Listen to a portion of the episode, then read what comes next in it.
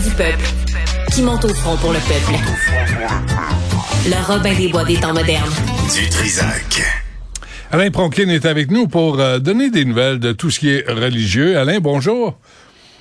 Bonjour Benoît. Bon, alors on y va tout de suite avec la montre du pape. Euh, on a un prix final. Oui. Oui, ça fait deux semaines qu'on en parle. Ça a commencé à 10 000 La semaine dernière, elle était rendue à 32 000 parce qu'on la vend pour euh, les enchères, pour une fondation.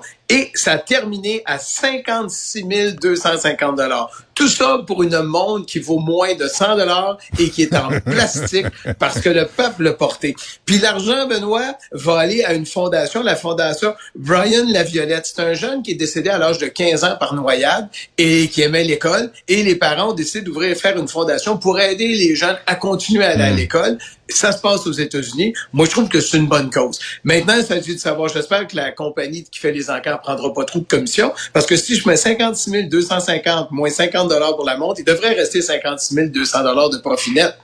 C'est quand même bien pour une montre de plastique. Mais, mais c'est vrai que là, il y a un intermédiaire qui va se prendre une cote, là. J'espère que ça sera pas plus que. Oh, Il devrait faire ça gratuitement. C'est une bonne cause. Pour une bonne cause, oui. Alors, il y aura une nouvelle liste de victimes et d'agresseurs dans le cadre d'une action collective contre l'archidiocèse de Québec. Oui, et il y, a, un nom qui retient l'attention, c'est celui de Jean-Pierre Blais. Qui est Jean-Pierre Blais? C'est l'évêque actuel de Bécomo. Il est à Bécomo comme évêque depuis 2008. La caractéristique est la suivante.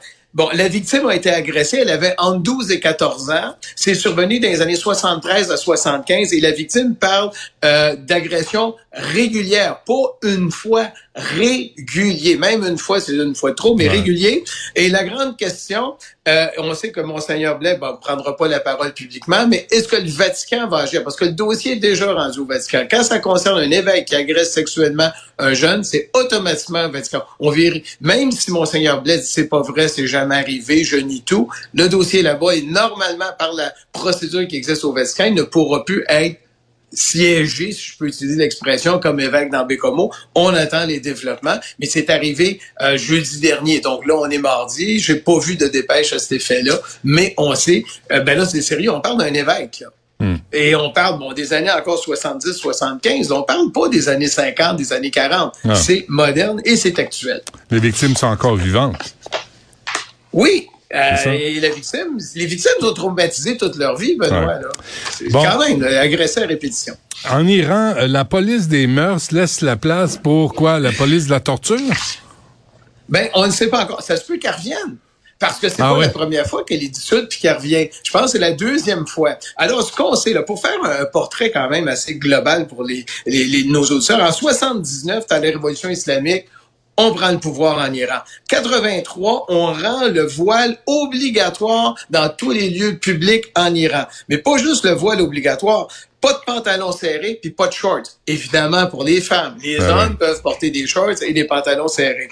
On l'a aboli, c'est revenu. Le but c'est de répandre la culture de la décence et du hijab en Iran. Et évidemment, on veut faire respecter ça. Et ça s'applique pour, on veut répandre la, et on appelle, eux autres, tu sais, les hommes qui sont dans cette police-là ont des uniformes verts. Moi, j'ai toujours pensé au petit bonhomme vert qu'on avait à hmm. Montréal à l'époque. Puis les femmes portent le tchador noir pour qu'on puisse bien les identifier. Ben Alors là, la grande question, le port du voile est toujours obligatoire, mais qui va faire respecter la loi et l'ordre? Est-ce que ça va être une nouvelle police on ne le sait pas. Mais tout le monde se dit, est-ce que c'est vrai, c'est pas vrai? Mais n'oublie pas, Benoît, elle est déjà revenue, cette police-là. Ça peut revenir facilement. Mais il n'y a pas de libération actuellement. C'est pas un gouvernement en qui on peut avoir confiance de toute façon. Et euh, même, euh, on a démoli quoi? La, la maison d'une manifestante? Pas de manifestante, c'est Elnaz Rekabi. On avait parlé très rapidement. Ah, c'est une Iranienne qui a été en Corée du Sud et qui a gagné un concours d'escalade. Tu sais, les, les fameuses femmes que tu regardes ça, tu dis non, non, moi je monte pas là. Elle, elle l'a gagné. Mais elle portait pas son hijab.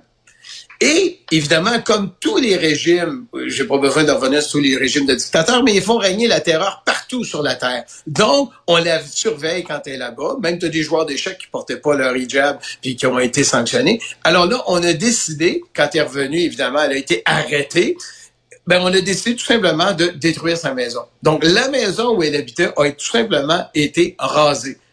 Alors, quand on dit qu'il y a un assouplissement J'ai un doute. Et ça vient d'arriver.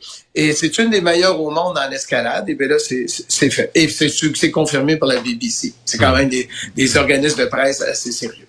Bon, la conférence des évêques de France inaugure, inaugurait lundi dernier son tribunal pénal canonique national. Qu'est-ce que ça veut dire? c'est parce qu'on dit toujours, ben, qu'est-ce qui se passe dans le bureau de l'évêque quand il y a eu une plainte contre un type prêtre ou quelqu'un de la pastorale? On sait jamais, et c'est l'évêque qui règle, qui règle, qui fait le processus judiciaire, mais on parle du processus judiciaire dans l'Église. Là, en France, on a dit, suite au rapport Sauvé, où on a des centaines de milliers de victimes, des centaines de milliers, des centaines et des centaines d'agresseurs, on a dit, on va faire un tribunal pénal avec je pense qu'on vient de nommer 13 juges. Il y a des femmes, il y a des hommes laïcs, il y a des prêtres qui vont juger les dossiers d'agression sexuelle. Mais il faut faire attention sur les majeurs, sur ce qui se passe dans les fabriques, s'il y a des détournements de fonds dans une fabrique. On va prendre ces causes-là. Mais, et c'est toujours la même chose, mais les cas d'agression sexuelle sur des mineurs et les personnes handicapées, ça va toujours relever du Vatican. C'est comme si on vient de créer un tribunal pénal de, ecclésial des petites causes, comme un peu comme les petites créances ah de la justice religieuse, et hmm. le reste va aller, comme d'habitude, au Vatican. Mais c'est quand même un premier pas une justice pénale qui va s'appliquer pour l'ensemble de la France. Ça veut dire que si ça se passe dans une congrégation religieuse, aussi on va juger. Parce que ça, c'est le gros problème. Il n'y a jamais de coordination entre les congrégations et les diocèses. Là, je pense qu'on est arrivé. Euh, euh, tu vois, je suis en train de regarder la cinquième saison de la série Viking, euh, qui est d'une violence hallucinante, là, mais c'est vraiment ah. les Vikings contre les Anglais, les Saxons. Et, et là, en Angleterre et au Pays de Galles, on apprend, Alain, que les chrétiens sont minoritaires? Oui, ils sont maintenant. On sait qu'on a eu les statistiques au Canada récemment. Et il y a 46% des gens qui vivent en Angleterre et en Pays de Galles qui se déclarent chrétiens. Euh, le seul endroit comparable au Canada, c'est la ville de Toronto, où tu as moins de chrétiens que 50% On est descendu sous les 50% Et ça, évidemment, tout le monde se pose la question, ça a chuté. C'était euh, c'est une baisse de 13% par rapport à 2011. Donc, c'est quand même significatif. Mais qu'est-ce qui arrive? C'est que les gens se disent, ben, moi, je suis pas chrétien. De, 13% en 10 ans? 13 en 10 ans. C'est que les gens ne sont, vont plus à l'église. Ils disent, ben, moi, l'église catholique, je ne m'en connais pas là-dedans. Moi, l'église anglicane, dont le, euh, le, le, gouverneur suprême est euh, Charles III, ben, j'y crois pas. C'est ton préféré. Et là, c'est ça, c'est ce qu'on vient de découvrir, hmm. c'est que les gens disent je délaisse ça et on va perdre cette culture-là, ce qui est certain. Et ben c'est ce qui arrive actuellement au Pays de Galles. Et dévoilement d'une sculpture monumentale à l'oratoire Saint-Joseph, c'est quoi? Il faut aller voir ça. C'est une sculpture, ça fait à environ, c'est 3,5 tonnes. Moi, je l'ai vu sans le savoir quand j'étais au Vatican sur la place Saint-Pierre. Elle est sur la place Saint-Pierre. Pourquoi elle est importante? Un, c'est un Canadien qui le fait, Timothée Schmalz, et ça représente, moi, quand j'ai vu ça, je trouvais ça, t'as 140 personnes sur un bateau. Le bateau est quand même assez grand. On parle de, plusieurs mètres, 10 mètres. Et t'as as des juifs fastidiques. T'as des gens de, t'as des femmes qui portent le voile. T'as des enfants. T'as des gens qui ont leur C'est des réfugiés qui sauvent de leur pays pour toutes les raisons qu'on peut connaître, la dictature, la faim, tout ça, et qui cherche une terre d'accueil. Et c'est un Canadien qui l'a fait. J'ai découvert ça quand j'étais là-bas. Mmh. Et cette sculpture-là, c'est une, ben, c'est la deuxième copie. Je suis pas un, expert en sculpture. Elle est actuellement à Montréal, à l'Oratoire Saint-Joseph. Ça vaut le détour. C'est une œuvre fantastique à voir. Et après ça, elle va finir malheureusement à Toronto. Et c'est le cardinal Tcherny qui s'est occupé de ça. Euh, euh, le Vatican a accueilli combien de réfugiés? Ah, je sais pas, il y en a accueilli plusieurs. En deux, j'ai pas les chiffres, mais il y en a accueilli plusieurs. Et il y en a même la qui suite, ça. Et les, la suite, la semaine prochaine. Réfugiés. Ouais, je vais te dire le chiffre exact. Et on a obligé ces réfugiés-là à apprendre quoi?